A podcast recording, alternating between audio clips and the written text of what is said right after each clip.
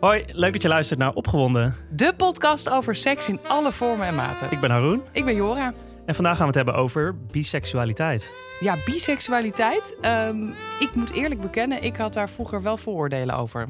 Ik ook. Eh, en ik ken ook nog steeds veel mensen, ook eigenlijk binnen de LHBTI-gemeenschap, die daar vooroordelen over hebben. Ja, ik dacht altijd, ja, maar hoe kan je nou bi zijn? Maar misschien ook omdat ik bij mezelf dan niet herkende. Want ik ben wel dan met mannen geweest. Maar uiteindelijk ging mijn voorkeur toch echt uit naar vrouwen. Eh, dus ja, dan ben je niet, eigenlijk niet bi. Maar hoe zit dat nou precies? Het is altijd al een vraag die ik in mijn hoofd heb. Hoe kan je bi zijn? Hoe werkt dat? Ja. ja, ik heb toch even wat cijfertjes opgezocht, omdat ik dat gewoon toch wilde weten van over hoeveel mensen hebben we het nou eigenlijk. Nou, de meest eh, duidelijke cijfers die ik kon vinden kwamen van het eh, Sociaal Cultureel Planbureau. En daar, zij hebben eigenlijk onderzocht en zij stellen eigenlijk, of, stellen, zij vinden dat, eh, eh, hebben gevonden dat ruim 6% van de mannen en bijna 16% van de vrouwen enigszins of evenveel op de eigen sekse is gericht en als biseksueel getypeerd kan worden. Dus als je dat omrekent naar Nederlanders, zou het in totaal gaan om ongeveer 600.000 mannen en bijna 1,2 miljoen vrouwen van 16 jaar en ouder. Het is wel iets ouder onderzoek, maar we hebben het dus echt wel over een hele grote groep mensen. Eh, misschien nog wel groter, denk ik, dan mensen die zich als exclusief homo of lesbisch typeren. Dat weet ik dan weer niet zeker, maar dat klinkt wel logisch. Ja, en maar die voordelen zijn er zeker. Ik heb eh, daar zelf ook wel een grappige reis in gemaakt. In de zin van toen ik op jongens begon te vallen. Klinkt zo stom, maar toen ik achterkwam dat ik op jongens viel, heb ik heel lang gedacht van, oh, ik zal wel bi zijn. Eh, want ik werd wel verliefd op meisjes op mijn middelbare school ook. Alleen voelde ik daar dan niet zoveel seksuele aantrekkingskracht eh, mee. Dus, dus inderdaad, toen ik uit de kast kwam als homo, da- dacht ik ook van, oh ja, mijn biseksualiteit was soort van de halfway station to gay town. Ja, hè? En ja. dat is denk ik het vooroordeel wat heel veel homo's en lesbiennes hebben over mensen die bi zijn. Van, het is een overgangsfase, hè? want je bent eigenlijk homo, eigenlijk ben je lesbisch, waarmee Ja. je eigenlijk ook een kant op wordt gedwongen.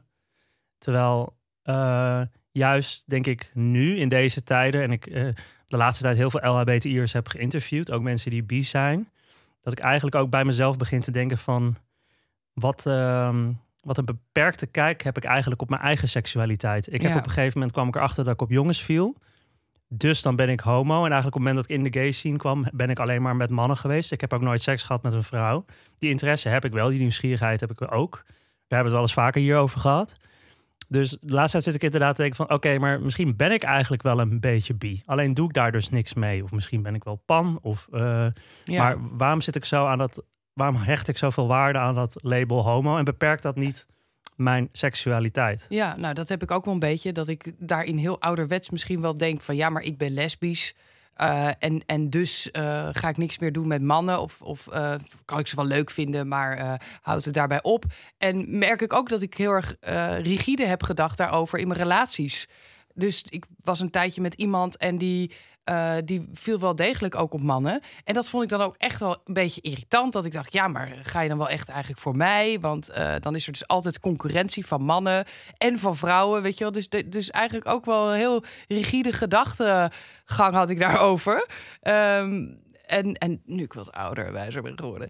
Nee, maar denk ik, nee, denk ik inderdaad van...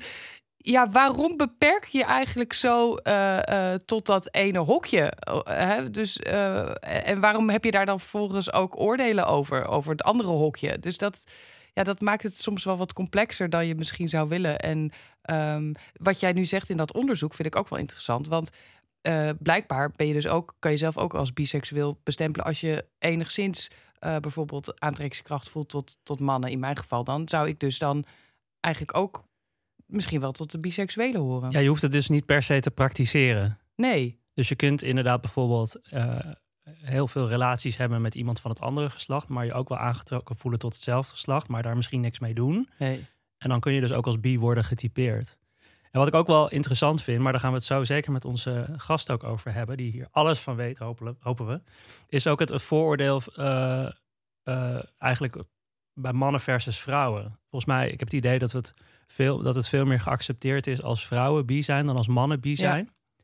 Ja, dan is Ehm. het, is het, lijkt het wel geloofwaardiger, hè?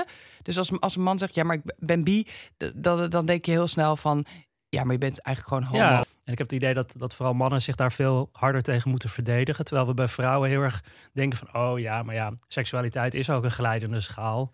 Ja, Eh, maar bij eh, vrouwen wordt het dan soms weer wat minder serieus genomen, omdat je dan denkt, ja, maar je, je bestempelt je nu even als bi, eh, zodat je even kan experimenteren met vrouwen en daarna ga je gewoon heel traditioneel met een man en, en trouwen en kinderen. En weet je wel, dus dat, dat is er ook wel. Je, je hebt ook wel een tijd gehad, tenminste toen ik wat jonger was, dat heel veel meisjes zich als bi bestempelden opeens, was een soort raasje of zo, zodat ze ook even met meisjes konden zoenen. Dus eh, ja, misschien moet het ook gewoon. We hebben een gast vandaag, heel fijn. ja, Eh, die, die zit hier echt al, die moest er mond houden van ons. En die zit al echt volgens mij naar ons te luisteren. zelf en op te denkt vreten ja, over alle onzin die we uitkramen. Ja, ja. Dus eh, ja, kom er vooral bij. Ze zat even in de green room, maar ze komt er nu lekker bij. Nu mag ze wel Ik zal iets er even zeggen. netjes introduceren. We hebben het over Bette van Meeuwen, eh, eh, fotograaf, eh, schrijfster ook. Eh, welkom. Dankjewel. Eh, en eh, biseksueel. Daarom Ja. ben je hier eigenlijk vandaag in die hoedanigheid. Ja, klopt. Ehm, ja, dus welkom. En eh, ja, we, we, ja, we zijn we hebben zoveel dingen die we willen vragen. Maar misschien eerst even... Wat vind je van wat je net van ons hebt gehoord? Wat, wat, wat viel je daarin op? Ehm, ja, eigenlijk gewoon heel stereotyperend eigenlijk wat ik altijd wel hoor. Mhm. Ehm, ik ben zelf al vanaf mijn dertiende uit de kast als bi. Mhm. Dus dat is, nou ja, best langer dan, zeg maar, het langste gedeelte van mijn leven. Ehm, dus ja, je hoort eigenlijk altijd ja, de standaard dingen inderdaad. Dat mensen bang zijn dat je vreemd gaat. eh, eh, de concurrentie inderdaad. Maar ook gewoon het ja, niet serieus nemen van je seksualiteit. En ja, ik ben gewoon heel erg blij dat dat gesprek nu veel meer gestart wordt. Ook in de series, eh, maar ja, ook in podcasts zoals deze. Dus Ja. daar ben ik ook heel erg dankbaar voor. Ja. Ehm, wat ik denk, ja, hoe meer erover blijft praten, hoe meer mensen zien dat biseksuelen bestaan en of horen.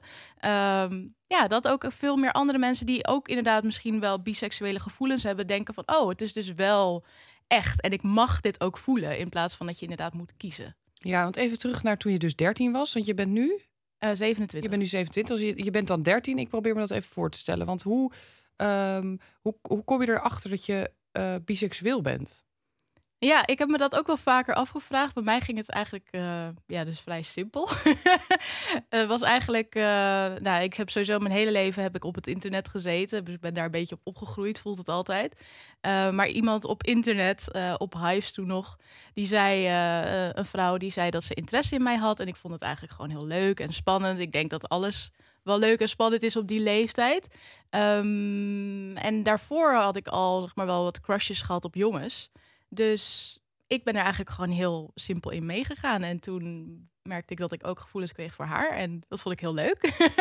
en ja, toen, wel- omdat ik, eh, zij woonde in Limburg. En nou ja, een beetje op je dertiende kan je niet zomaar even, tenminste, ik kon niet zomaar even naar Limburg. Dus toen moest ik tegen mijn ouders zeggen van ja, ik wil eigenlijk gaan afspreken met het meisje. Wauw. Maar omdat, ja, omdat het natuurlijk wel meer was dan alleen afspreken, ben ik toen ook meteen uit de kast gekomen als bi. Ja, precies. Want je, eh, zij dacht, oh, misschien een leuke penvriendin die, eh, die je wilde gaan opzoeken, zeg maar. Limburg. Maar toen heb je ook eigenlijk gezegd van nee, want ik, ik voel ook wel wat voor ja, haar. Ja, dus ik ben eigenlijk echt heel, nou, ik denk na misschien twee, drie maanden of zo ben ik uh, uit de Op je dertiende dus al. Op mijn dertiende, ja. En hoe, hoe, hoe reageerde zij daarop?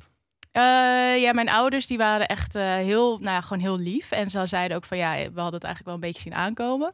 Ook wel een beetje stereotyperend, omdat zij... Ja, hoe eh, dan inderdaad? Ja, nee, ik was vroeger gewoon een tomboy. Mhm. Ehm, En dat ja, wordt dan toch wel vaker al gelinkt aan seksualiteit. Wat natuurlijk helemaal niet hoeft. Maar ja, ik denk daardoor eigenlijk. Want uit wat voor soort van gezin kom je? Kun je dat kort schetsen? Ehm, wat bedoel je daar precies mee? Nou, inderdaad, van, kom je al uit een heel open-minded gezin? Of is dit, voerden jullie daar al gesprekken over, over seksualiteit en dat Hmm. soort dingen? Ehm, ik, nou, mijn eh, beste vrienden van mijn ouders die zijn lesbisch. Dus ik denk dat het daardoor wel wat makkelijker was. Maar ja, ik, ik zou ze niet extreem open-minded, maar ook weer niet niet open-minded. Hmm, ja, het is ja, een ja, beetje... Ja, voor mij is het ook moeilijk in te schatten, omdat mijn ouders natuurlijk voor mij de standaard zijn. Ja. Eh, maar ik heb me wel altijd veilig gevoeld om alles bij ze te bespreken. En dus inderdaad ook al zo jong uit de kast te komen. Dus wat dat betreft misschien toch wel. En wanneer ging je dan je, je eerste relatie aan? Want op een gegeven moment, ja, eh, ik neem aan dat je dan met één iemand een relatie aanging. Eh, ja, dus ja, om mijn twaalfde werd ik dan voor het eerst een beetje verliefd op een jongen. En toen om mijn dertiende dus op dat meisje. En dat werd allebei, ja, dat was, ik kan het niet echt een relatie noemen. Je bent nog zo nee, jong. tuurlijk. Crushes meer. Ja, Ja. en op mijn vijftiende toen werd ik wel echt super, super verliefd op een meisje. En dus ik denk dat dat mijn eerste relatie was. Ja, En nog even terug naar eh, het label biseksueel. Hè? Ja. Want we hadden het er net over in het begin van... wij kwamen er ook rond die leeftijd misschien een beetje achter van... we vallen op iemand van hetzelfde geslacht of ook op iemand van hetzelfde geslacht. Ja. En bij ons is denk ik heel snel de gedachtegang op een gegeven moment geweest... oh, dan zal ik dus wel homo zijn, dan zal ik dus wel lesbisch zijn. Hè? Ja. Dus met, eh, wij zijn nog wel een stuk ouder dan jij. Dus inderdaad, dus de, we hadden ook internet, maar de kennis was misschien nog beperkter eigenlijk. Mhm. Dus voor ons was dat heel erg van, oh, dan ben ik dus gay. Eh, dus hoe eh, kwam je er eigenlijk op je dertiende achter? Sowieso al dat je het label biseksueel misschien goed begreep. Hoe, hoe, eh, waarom had jij bijvoorbeeld niet diezelfde gedachtegang van... oh, misschien ben ik dus lesbisch? Kun je, kun je nog herinneren hoe dat in je Ik hoofd een beetje daar- ging? Want dat vind ik wel interessant. Dat je eigenlijk al gelijk het goede label vond, zeg maar. Mm. Ehm, nou, ik las sowieso heel veel. Dus ik denk eigenlijk dat ik het gewoon ergens heb gelezen. Mhm. Ik kan me niet herinneren specifiek dat ik dat woord voor het eerst zag. Eh, maar ik denk omdat het gewoon voor mij, ja, ik wist dat allebei de gevoelens echt waren. Ehm, misschien heb ik het ook wel opgezocht, maar ja, helaas weet ik dat niet meer. Maar om even over de term in te gaan, want ik heb namelijk een favoriet boek over biseksualiteit. En dat heet eh Binotes for a Bisexual Revolution. En ik wil daar even één quoteje uit. Zeker. Goeie. Omdat die echt ehm, ja, fantastisch is. Eh, er, er staat namelijk Defining Bisexuality, More Than One. Um, Robin Ox says... I call myself bisexual because I acknowledge that I have in myself the potential to be attracted romantically and or Sexually. Ja. ja, het is al vroeg. Moet ik hem even opnieuw doen? nee hoor, nee, hoor, nee. okay, sexually. Uh, to people of more than one sex and or gender, not necessarily at the same time, not necessarily in the same way, and not necessarily to the same degree. Ja. En dit is dus inderdaad de meest eh, brede eh, ja, vorm van biseksualiteit beschrijven. En ik denk dat dat voor mij ook wel ja, heel erg kloppend is. Want ik heb wel, denk ik, meer voorkeur richting vrouwen. Mhm. Ehm, maar mijn laatste relatie was met een man. En ja, dat was ook gewoon heel fijn. En ja, ik zou het niet anders willen, zeg maar. Maar ja, ik, denk dat biseksualiteit ook voor iedereen weer zo anders in te vullen is. Omdat het gewoon niet voor iedereen hetzelfde is. Niet altijd 50-50. Ja. Nee, dus Ja. ik zei net al van ja, ik dacht daar dus inderdaad heel rigide over. Mhm. Maar het is dus veel breder, zeg je ook. Ja, van, het, precies. het kan zijn dat je misschien wat meer de voorkeur hebt voor een vrouw, maar Ja. dat niet betekent dat je vervolgens dan niet biseksueel zou zijn. Precies. Of het kan ook dat je alleen voorkeur hebt op romantisch vlak voor Precies. een vrouw. Of juist voor een man. Of Dat je- juist ja. voor een non-binair persoon natuurlijk. Ja, dat je Ehm, liever een romantische relatie aangaat met één gender en Ja. misschien je seksueel meer aangetrokken kan voelen tot een ander gender. Precies. Ik moet ineens ook denken, ik had laatst een, eh, een dame geïnterviewd die, die eh, ehm, eh, v- voorzitter is of de basis is of hoe- Mhm. whatever van de vereniging B Plus Ja, Nederland. ja, en ze, eh, via haar leerde ik eigenlijk over de term B Plus, dat dat eigenlijk eh, veel meer een soort van koepelterm is voor mensen die zichzelf bijvoorbeeld ook panseksueel noemen. Mhm. En zij definieert het ook een beetje zoals jij het net doet eigenlijk. Je valt gewoon op meer dan één gender. Ja, ja. En dat kan dus kan elk gender zijn. Dus niet alleen maar ook het stereotype geboren man of geboren Precies. vrouw. Ja. Maar inderdaad ook iemand die bijvoorbeeld non-binair of trans is. Ja. En dat daar dus allerlei verschillende gradaties in zijn. Maar inderdaad, eigenlijk bi betekent gewoon dat je op meer dan één gender valt. Dus dat is eigenlijk hoe jij er ook naar, naar kijkt. Ja, zeker. Want ik was, ehm, nou ja, vanaf mijn dertiende noemde ik mezelf dus bi. Maar toen op een gegeven moment, toen las ik dus dat, eh, ja, dat biseksualiteit ook best wel transfobisch is. Omdat het natuurlijk staat voor twee. En toen was ik dus eh, best wel gechoqueerd. Want ik was Ja. nou, toen iets van 17 of zo. Toen dacht ik, ja, ik ben helemaal niet transfobisch. I don't care, weet je wel. Maakt mij niet uit op wie, eh, wie ik leuk vind. Dus toen ben ik mezelf dus pan gaan noemen. Omdat ik dus bang was om transfobisch over te komen. Eh, maar dat is dus weer een hele bifobische gedachte. Omdat biseksuele trans mensen helemaal niet uitsluiten. Dus ja, als maar je... dat is wel het beeld, denk Ja. ik, inderdaad. Ja. Van als je bi bent, dan val je dus eigenlijk op mensen die zijn geboren. Als, Ja. als- hè, eh, dan val je op eh, biological men Ja. of women. Dat zeg ik ook eigenlijk nu al verkeerd. Hè? cisgender. Precies, ja, sorry, daar- die term zocht ik even. Maar niet. Ehm, inderdaad, dat, dat is het idee bij bi. En bij pan, inderdaad, zou Ja. je ook kunnen vallen op mensen die Ja. eh, trans zijn of inderdaad niet aan, aan één gender voldoen. Precies. Maar Maar, dat- dat- maar die- dan krijg je dus ook weer onderlinge strijd tussen de, Ja, de labels eigenlijk. Die definitie klopt gewoon niet. Dus dat wil ik even voor once en Ja. for all zeg maar, de wereld uit, eh, uit Ja. helpen. Dat dat gewoon niet waar is. Nee, dus Ja. als je bi bent, ben je niet per se transfobisch. Nee, Nee. En, absoluut niet. nee, precies. Maar dat is dan, eh, sorry, eh, nog één ding. Maar dat is wel lastig dan als je dan zegt dat je bi bent, dat je eigenlijk ook dan vervolgens moet gaan uitleggen wat bi zijn voor jou betekent. Ja. Regelmatig denk ik wel. Ehm, nou, ik denk dat het eigenlijk alleen in situaties is zoals deze, of als wanneer mensen er echt niks over weten. En ik toevallig was ik vroeger altijd de enige bi-persoon, zeg maar. En nu eh, is eigenlijk 80% van mijn vrienden is bi. Dus dat is echt. Ja, ik, ik weet niet hoe, ik, hoe mij dit is gelukt, maar het is zo fijn. Omdat je inderdaad, wat jij zelf al zei, ook in de queer community heb je ook gewoon ja, best wel met mensen die het heel lastig vinden om met eh bi-persoon te daten. En ja, gewoon om zo'n vriendengroep te hebben van mensen die allemaal zichzelf hetzelfde voelden, is gewoon ja, heel fijn en voel je je gewoon heel veilig. Dus ik heb eigenlijk bijna nooit meer dat ik dat hoef uit te leggen. Ja. En want hoe was dat dan eerder voor jou? Zeg maar, Wa- wat ondervond je toen je ging daten? Ehm, ja, moest je dan echt uit de kast komen bij iemand? Eh, nou, ik had wel eigenlijk altijd op mijn profiel staan overal dat ik dan bi ben. Dus ik denk, als iemand daar dan niks mee wil, dan eh, heb je dat alvast gezien en dan kan je voor jezelf de keuze maken. Ehm, maar ja, inderdaad, wat jij volgens mij ook al zei. ehm, nou, dat er wel, dat eigenlijk vooral lesbiennes het wel heel moeilijk vonden dat ik dan eh, ja, af en toe dan seks heb met mannen als ik single ben. Ehm, dat ze dat ook zelfs vies vonden. Dat ik echt denk van oké, dat vind ik wel best wel heftig. En het, je hebt natuurlijk ook de term eh gold star lesbian. Ja. Als je nooit seks hebt gehad met Ja. een man. Ehm, ja, dat, dat soort ideeën überhaupt nog bestaan, vind ik echt zo achterhaald. Kun je nog concrete dingen eh, herinneren die mensen tegen je zeiden? Even over, nou, je zegt van nou, sommige lesbiennes vinden het vies. Of wat, wat, wat, is de gedachtegang daarachter dan? Ehm, ja, nou, ik denk gewoon überhaupt het idee dat er dan een penis in mij is geweest, bijvoorbeeld. Ja, Had- Daar hadden ze dan problemen mee. ja hadden ze problemen mee. Ja. Ja, Eh, ik ken ook iemand die, wanneer ze had gezegd dat ze bi was op een date met een vrouw, eh, dat die vrouw gewoon is weggelopen. Dat Oh, soort echt? dingen. En en bij mannen is het veel vaker dat het heel erg wordt geseksualiseerd. Dus dat Ja. ze dan meteen uitgaan van... oh, jij wil wel een trio. En ik, ik, ik heb nog nooit een trio gehad. Ehm, en hoef ik ook niet per se. Maar ja, het, het van beide kanten... dus eigenlijk vanuit de ja, hetero-wereld en vanuit de queer scene...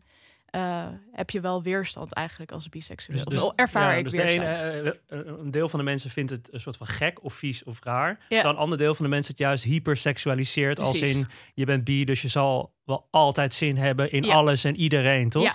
En, en hoe belangrijk is het voor jou dat jouw partner ook biseksueel is? Maakt dat nog uit? Ehm, voor mij niet. Nee, ik heb. Ja, ik ben er zelf echt blij om dat ik wel echt op personen kan vallen. Dus ik heb inderdaad ook met non-binaire mensen, trans mensen, eh, biseksuele, hetero mensen. Ja, die mogen er ook zijn natuurlijk. Eh, nee, heb je nu een iedereen. relatie? Ik heb nu geen relatie, nee. Ehm, nee, dus het maakt mij eigenlijk echt niet uit. Ehm, ik heb zoiets van, als ik zelf bi ben, hoe kan ik dan iemand anders gaan judgen over zijn of haar of hun seksualiteit? Dat vind ik, nee. Nou ja, goed. Kijk, eh, ik, ik, ben zelf gay en ik, ik, ik zeg het net ook al van ja, en toch heb ik in het verleden zeker ook wel nog eh, heel erg in hokjes gedacht. Terwijl je Ja. dat wil je juist helemaal niet. Dus het kan natuurlijk soms zo zijn dat je zelf bepaalde oordelen hebt.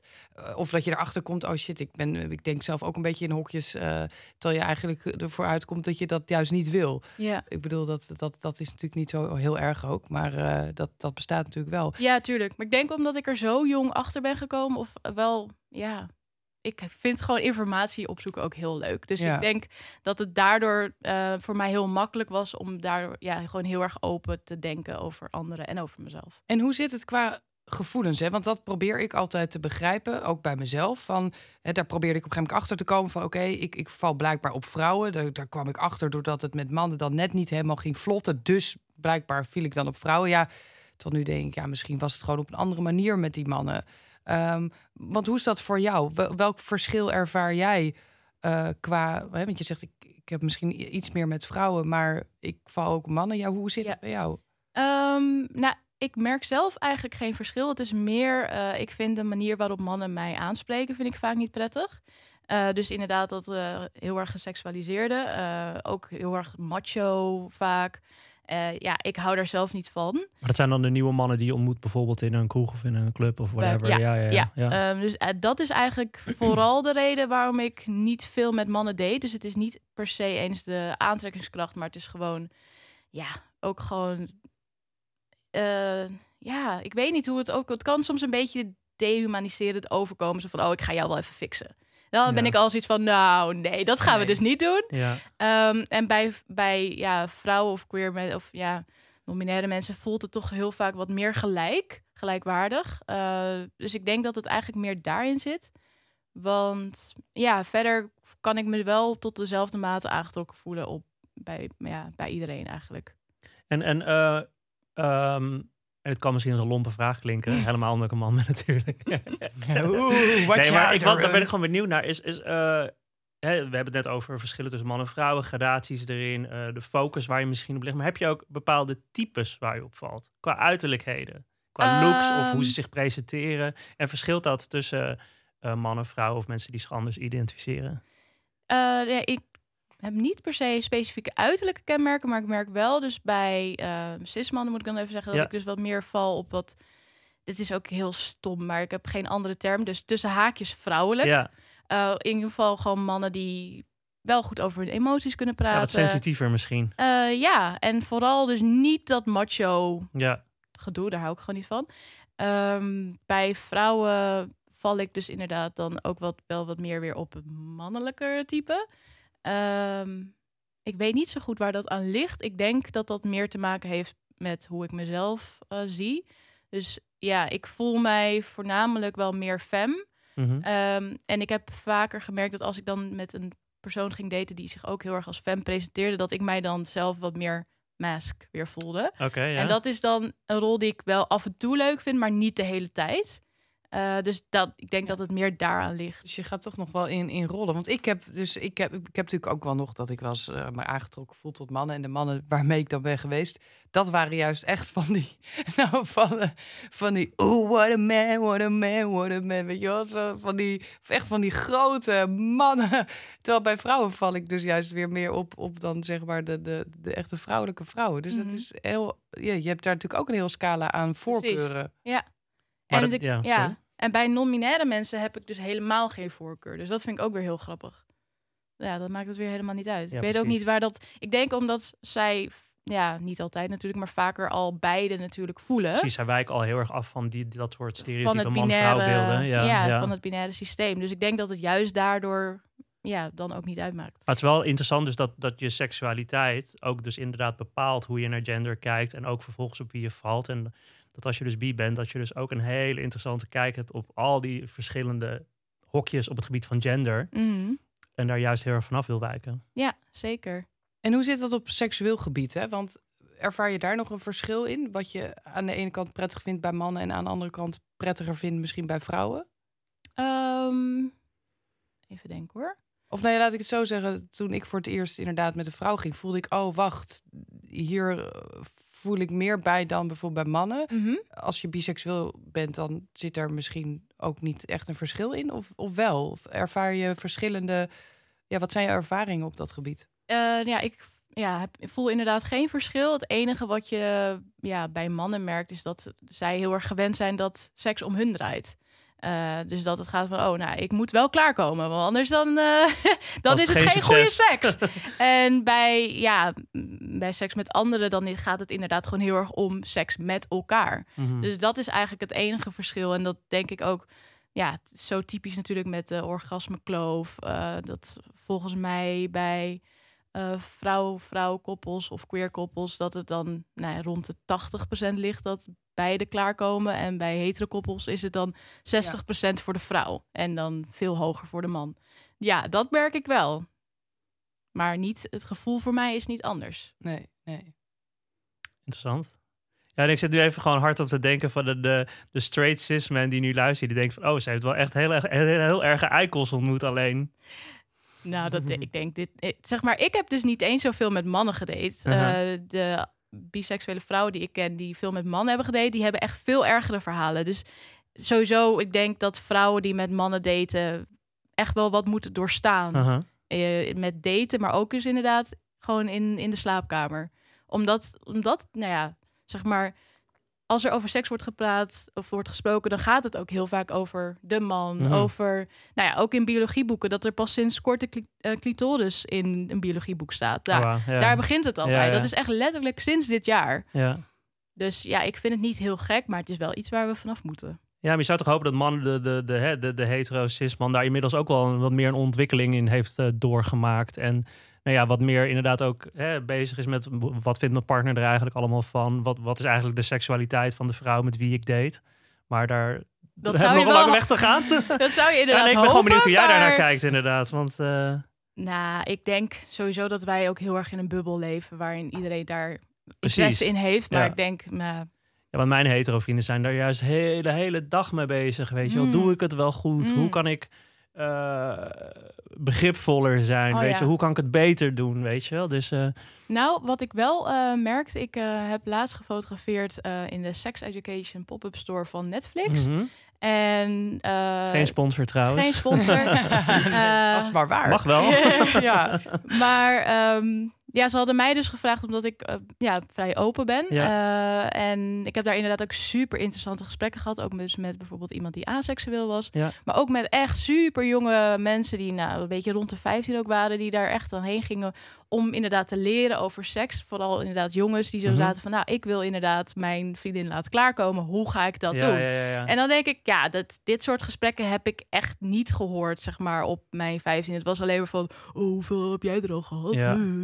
Dat soort dingen. Maar ja, de tieners Dus- van nu zijn ook al een whole different breed. Dat is Ja. heel mooi om te zien. Daar maar die zijn met om. dingen bezig waar wij nog niet eens over nadachten op die leeftijd. Nee. Ja, dus daar ben ik wel echt heel blij om. Maar ja, het- je merkte ook wel, het waren inderdaad ook wel vaak weer queer jongeren die daar naartoe gingen. Dat ik denk, het is, ja, ik vraag me af hoe dat kan. Ik denk omdat je al- inderdaad al zo bezig bent van, oh, ik ben, nou ja, ik vind anders altijd heel stom. Ik val buiten de norm of zo. Of in ieder geval, ik zie niet mezelf zo vaak als heteroseksuele mensen. Ehm, dus ik wil er meer over weten. Dat dat dan toch meer aantrekt bij queer jongeren dan bij heteroseksuelen. En jij bent nu zelf een boek aan het schrijven. Ja. Eh, dus jij, jij, bent, jij kan daar in zekere zin ook zelf een rolmodel in worden. En eh, ja, misschien kun je eerst zelf kort uitleggen waar dat boek over gaat en wat je plan eigenlijk is. Mhm. En hoe ook misschien jouw biseksualiteit daar een rol in kan ga- gaan spelen. Ja, ehm, nou ja, sinds eh, vorig jaar met eh, Black Lives Matter demonstraties. Ja, ik sprak me al uit over verschillende onderwerpen, maar dat was natuurlijk wel een, eh, ja, toch wel een soort hoogtepunt of zo. Dat ik heel erg merkte dat mensen heel veel wilden leren. Eh, ik heb echt 2000 volgers in eh, twee weken tijd erbij gekregen. Dat was echt heel raar, maar daardoor voelde ik wel, ehm, ja, dat ik dacht, oké, er is een soort van momentum nu. Uh, en ik voelde gewoon aan mezelf van ik wil iets doen wat dus ja, langer blijft hangen dan een Instagram post. Mhm. Omdat ja, als mensen nu op mijn profiel gaan, dan gaan ze niet helemaal terug scrollen naar vorig jaar om te kijken, oh, wat heeft met het toen gezegd uh, daarover. Dus uh, dat heeft me eigenlijk geïnspireerd om dus te gaan pitchen voor een boek. En ik wilde in eerste instantie dus eigenlijk uh, verschillende ervaringen van zwarte mensen uh, optekenen. Omdat ik dat zelf heel erg heb gemist. Ik ben opgegroeid in Huizen. En ik was nou ja, samen met mijn zusje, we zijn ook allebei geadopteerd. Mhm. Um, ja, waren wij een van de weinige zwarte mensen daar. En dat heeft zeg maar mijn uh, perspectief op zwart zijn heel erg, nou ja, op een bepaalde kant op gedrukt. En ja, toen ben ik dus gaan, uh, gaan praten met de uitgever. En die zei van, ja, het is eigenlijk werkt het vaak beter voor een boek als je wel je eigen verhaal als rode draad gebruikt. Uh, ook omdat er zijn niet zo heel veel verhalen van geadopteerde uh, zwarte queer vrouwen in Nederland. Um, dus ja, mijn, mijn queer zijn gaat daar zeker een grote rol in spelen, omdat dat gewoon heel erg belangrijk is voor wie ik ben. Ik ben er zeg maar eerder, nou niet achter gekomen, maar ik ben veel eerder bezig geweest met mijn seksualiteit dan met mijn huidskleur. Mm -hmm. uh, dus ja, hoe dat eigenlijk samen je identiteit vormt, dat is waar ik het over wil gaan hebben. En dan wel heel erg gericht op uh, zwarte mensen, omdat ja, op een gegeven moment, ik moest toch een keuze maken. Ik dacht, ik ga een boek schrijven voor alle mensen van kleur. Maar dat, ja, dat kan, ik, dat Nee. kan gewoon niet. Dus je richt je Um, ook wel echt op de zwarte lezer. Ja, Ja. zeker. Omdat ik denk van, ik wil eigenlijk dat mensen die in mijn schoenen staan of stonden, of nou ja, staan, eh, zeg maar, ja, die, die misschien inderdaad ook wel zo'n rolmodel nodig hebben. Ik wil mezelf geen rolmodel noemen. Maar als ik dat voor iemand kan zijn, dan heel graag. En ik denk ook dat het gewoon belangrijk is dat er verhalen zijn over zwarte mensen die niet geschreven zijn voor witte mensen. Ja. Want het gaat toch heel erg vaak over, oh, hoe kunnen we eh, racisme bestrijden? Eh, wat kan jij doen als white ally? Ja. Een Ehm, beetje van die opvoedboeken eigenlijk. ja, Ja. terwijl ik wil eigenlijk ook eh, schrijven over hoe- wat doet het met je om activist te zijn of je activistisch uit te spreken. Eh, hoe belangrijk is rust, zeg maar, healing, dat soort eh, dingen. Dat lees ik eigenlijk dan nooit. Dus ja, dat is eigenlijk Want waar mijn zeg maar soort van growing up. Waar heb jij ehm, de meeste soort van eh, backlash over gekregen? Of misschien zelfs discriminatie of anders worden behandeld of nare opmerkingen? Ging dat over het feit dat je eh, over je huidskleur, dus zwart zijn in het, in het gooi, zeg maar? Mhm. Of inderdaad hoe je uit de kast kwam, je, je seksuele identiteit? Waar, waar, waar heb je meer tegenslag op gekregen eigenlijk? Ehm, ja, wel meer over mijn huidskleur. Maar omdat ik dus nooit doorhad dat die microagressies microagressies waren, Mhm. dacht ik dat het normaal was. Ja. Wanneer had je dat wel door dan? Eh, ja, echt best wel kort geleden, een paar jaar geleden pas. Toen ik echt ging nadenken over bepaalde opmerkingen van bijvoorbeeld... Nou, dat de mensen mij altijd echt heel slim vonden. Terwijl, ja, ik, eh, zeg maar, in vergelijking met de rest was ik ook wel op slim, maar ik was niet de slimste. Je deed gewoon Dat je mensen- best, ja. Ja, dat mensen daar echt heel erg aan op gingen. Of bijvoorbeeld dan eh, altijd zeiden van... Oh, nou, eh, ik had wel iemand anders verwacht toen je binnenkwam. Weet je wel, dat, omdat mensen mij hoorden praten... ja. en ik gewoon ABN praat. Ja, wat spreek je goed Nederlands? Ja, precies, dat soort opmerkingen. Ehm, Ja. gewoon toch heel erg die vooroordelen. En ehm, bijvoorbeeld ook met, met mijn haar, daar heb ik heel lang mee gestruggeld. Omdat nou, ik niemand wist hoe ik met of zeg maar hoe je met mijn haar moest gaan. Ja. Want we hadden geen kappers. eh, dus heel erg dat geïnternaliseerde racisme had ik ook wel in me. En dat zijn wel dingen, ja, dat, daar wordt toch ook niet heel vaak over gesproken. Eh, ja, dus daarom wil ik eigenlijk gewoon heel graag ook een beetje die taboes doorbreken, gewoon ook binnen de community. En nog even over dus eigenlijk de verbinding tussen, eh, tussen het zwart zijn en je queerness, zeg maar. Dus Mhm. inderdaad, hoe is dat voor jou voor elkaar verbonden? En hoe ga je dat ook in je boek soort van beschrijven voor, voor, de, voor de lezer eigenlijk? Eh, dat is een hele goede En vraag. Je bent nog druk bezig, geloof ik. Ja. Maar, maar, tips vragen aan maar hoe is dat inderdaad? Hoe zijn die twee voor jou met elkaar verbonden? Mm, de twee zijn met elkaar verbonden omdat, ja, omdat het toch wel heel erg maakt wie ik ben, eigenlijk. Eh, Heel simpel gezegd. Eh, ik ben zwart en ik ben queer. En ik heb me eigenlijk heel lang alleen maar gezien als queer en niet als zwart. Dus zeg maar die reis om wat meer mijzelf ook echt te zien als een zwarte queer vrouw. Ik denk dat dat eigenlijk de verbinding is. Dus dat het letterlijk meer samen moet komen zeg maar, meer in mezelf. En ehm, ik denk dat het ook heel erg vaak in, eh, nou ja, protesten of zo, dan gaat het heel vaak of over het een of over het ander. Terwijl een mens bestaat natuurlijk uit zoveel verschillende aspecten. Ja. Ehm, dus ja, eigenlijk om dat samen te, te brengen, dat is, ja, Ja. dat is wat ik wil gaan doen. heel erg het idee van intersectionaliteit, waar het nu heel veel over gaat. Voor mensen Ja. die niet weten wat dat is, dat je inderdaad dus niet alleen maar één hokje of één label bent, maar eigenlijk een, een overlap of een samenspel van Mhm. verschillende identiteiten. En Ja. ik denk ook wel dat inderdaad hoe je seksualiteit beleeft, wordt ook weer deels bepaald door wat je culturele achtergrond is. En dat, daar gaat het nu ook de laatste tijd veel over. Van hè, als je homo of lesbisch of bi bent en je bent wit, heb Ja. je toch een heel ander leven dan als je een persoon van kleur bent en ook nog met je seksualiteit worstelt. Want je wordt ook gewoon nog steeds anders gezien als, als, als zwarte queer vrouw. Eh, ja, voor, voor witte... Kun je, daar, kun je daar voorbeelden van noemen? Welke, welke stereotypen daar misschien eh, aangepakt zijn? Dat je dus inderdaad, hé, jij bent niet alleen bi, maar je bent ook nog zwart. Kleurt dat ook letterlijk misschien hoe mensen naar je kijken? Ehm, ik denk het wel. Ik weet sowieso dat, eh, dat zwarte vrouwen sowieso ook vaak heel erg geseksualiseerd worden. Dus dat is een soort van dubbel op dan. Ja, Ehm, ja, ik heb wel echt berichtjes gekregen van... oh, ik heb nog nooit met een N-woord gedaan. Dat zou ik wel eens willen proberen. Dus het is, je krijgt eigenlijk van beide kanten... oh, eh, dat zeggen ze echt letterlijk zo via dating apps of dat ja, soort dingen. Ja, ja, ja. Van beide kanten word je... Ja, gewoon... Word je een soort object eigenlijk. Ja. Een soort attractie. Zeker. Ehm, dus ja, het is gewoon, het is gewoon geen fijne ervaring soms. En in- inderdaad, dat omdat het dus, omdat ik niet echt mensen om mij heen had die zich daarover uitspraken, wist ik niet dat dat ja, wist ik niet dat dat eigenlijk helemaal niet kon. Dus dat is echt, zeg maar, met de jaren, voornamelijk door Instagram gegaan, dat ik dan posts zag, uh, vooral mensen uit het buitenland die dan zich daarover uitspraken. En dat je dan pas bij jezelf gaat, nadenken van, oh, wat heb ik eigenlijk allemaal gehoord en meegemaakt.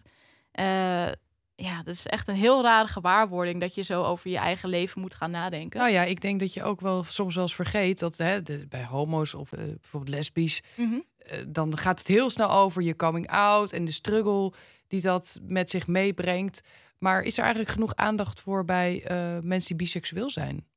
Mm. Nou ja, dat, dat. Ik denk dat biseksuelen überhaupt gewoon niet genoeg aandacht krijgen.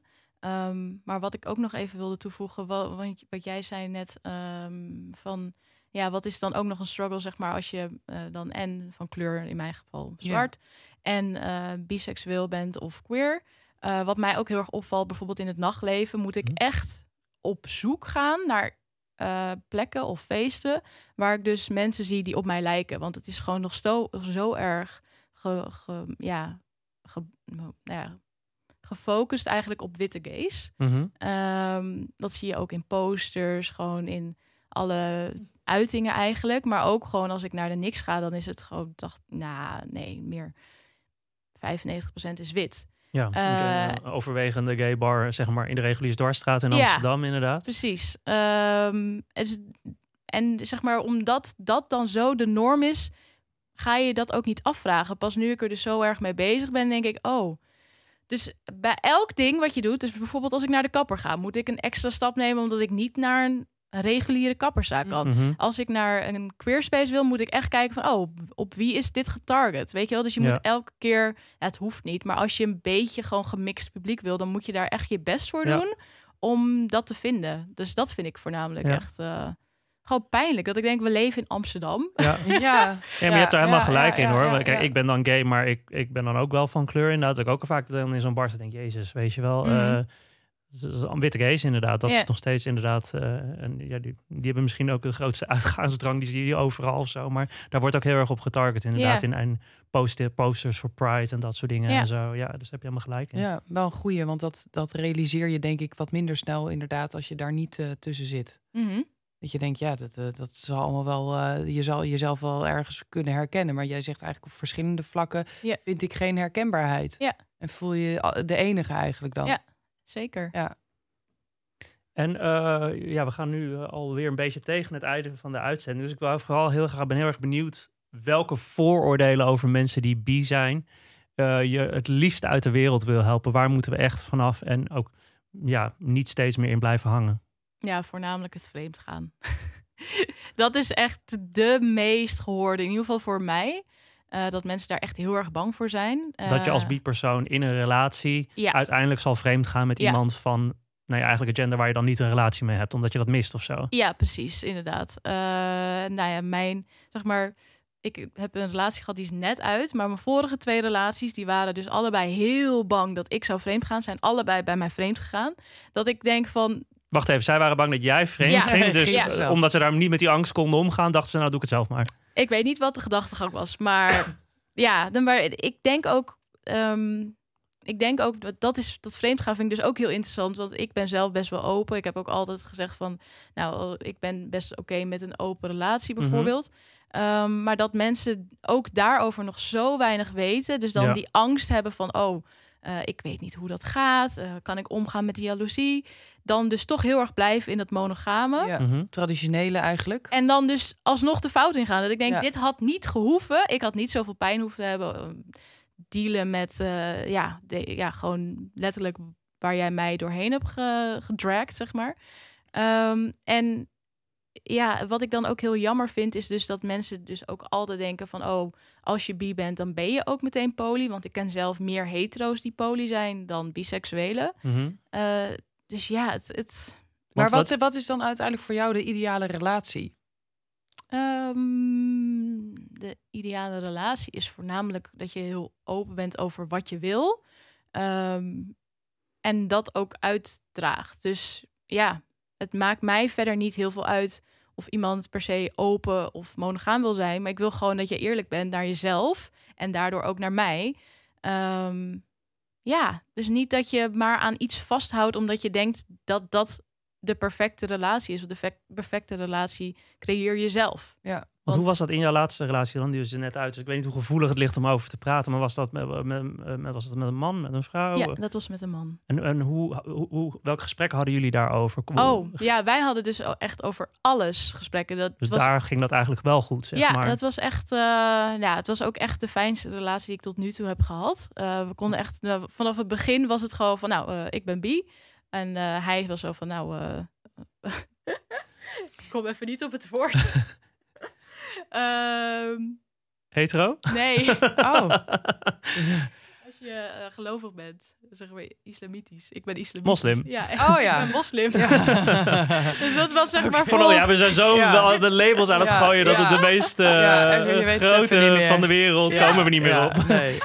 Oké, ja, islamitisch of moslim inderdaad. Ja, ja. Oké. Ehm, en dat was zeg maar voor ons beiden. Want hij heeft best wel vaak gehad dat mensen dan zeiden van... nou, dan wil ik niet meer verder met je daten. En Oh, ik ja. heb dat dus met mijn biseksualiteit. Ja. Dus eigenlijk vanaf het moment dat... één, dat we gewoon zo open waren met elkaar... ehm, ik denk dat dat gewoon de foundation altijd moet zijn voor een relatie. Ja, dus het feit dat jij bi was, was in deze relatie niet het, het, het struikelblok, zeg Nee, maar. Het is misschien om andere redenen uitgegaan, maar Nee, dit, en dit ook- is was waar je juist wel over kon praten. Ja, en ook omdat natuurlijk over moslims ook best wel veel vooroordelen zijn. Helemaal met, in verband met de LGBT-community. Dat ik ook zo zat van ja.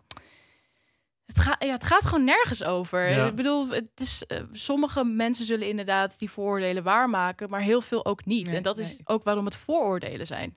Ja, nou en Hm. bovendien, daar gaan we het in een andere uitzending over hebben. Eh, volgens mij eh, gaan iedereen in alle lagen van de bevolking gaan vreemd. Ja. Ongeacht hun gender, geaardheid, ja, andere identiteiten. Het is gewoon iets wat helaas eh, heel erg in ons zit. mhm. Maar dat heeft natuurlijk niks te maken met het feit dat je bi bent. Nee. Nee. Oké.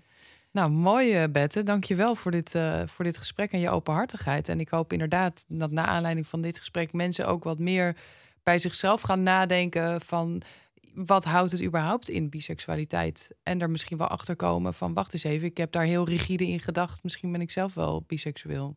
ja, dat en moet ik daar wat ruimer vinden. in gaan denken, zeg maar. Ja, of gewoon dat je jezelf toelaat om dingen te voelen. Ja, Ja, mooi. En nog even, eh, wanneer kunnen we jouw boek verwachten? Dat is misschien ja wel leuk heel om te interessant. zeggen. Ja, ik als Heb witte, datum? ik als witte lezer wil we wel gaan graag kopen. lezen. Maar ja, ik mag niet- het zeker kopen. Dus iemand bij de boekshop? Nee, niet voor jou, meid. Nou, nee, ik denk juist, kijk, witte mensen kunnen altijd leren over dit soort boeken. Ja, ik, maar niet leren, maar ik ben gewoon geïnteresseerd. Want, want wat dingen die jij benoemt, Ja. hè, of die je wil gaan benoemen in je boek, Mhm. eh, dat zijn ook eye-openers. Zeg maar ook zonder dat je heel veel hoeft te leren. Maar Ja. Voor natuurlijk iemand zoals ik. Eh, ja, het, eh, de datum staat nu op najaar 2022. Oh, dus oké, er is nog niet echt Ja, een dus je specifieke bent nog lekker datum. druk bezig. Ja, Oké, nee, maar dat is wel goed om te weten wanneer we het ongeveer kunnen verwachten. ja. Nou, ontzettend dank voor je komst. Ja, Eh, ik vond het een heel Was- mooi gesprek. Eh, nou, dan gaan we afronden. Dit was hem alweer. Ja, dit was hem Ehm, weer. Ja, even de, de huishoudelijke mededelingen opgewonden werd mede mogelijk gemaakt door Dag en Nacht Media. En eh, dit seizoen kun je ons ook eh, steunen als je wil met een kleine bijdrage. Eh, dan kun je naar de site gaan vriendvandeshow.nl slash opgewonden. Met een kleine donatie zou je ons al ongelooflijk gelukkig maken. Dan kunnen wij nog langer doorgaan. En op die pagina kun je ook extra ja, content vinden. Stukjes die de uitzending niet hebben gehaald, kun je daar dan beluisteren. Dus eh, ja, doe ons plezier, onze plezier en eh, ga daarheen. ja, en ook nog heel belangrijk. Geef even een leuke review op eh, de podcast-apps. Ja. En eh, like up. En, en ja, want Like dan- we gaan er meer mensen luisteren. We moeten onszelf promoten. Ja, precies, Ja. inderdaad. En eh, nou, dank jullie wel en tot de volgende keer. Yes. Jullie bedankt.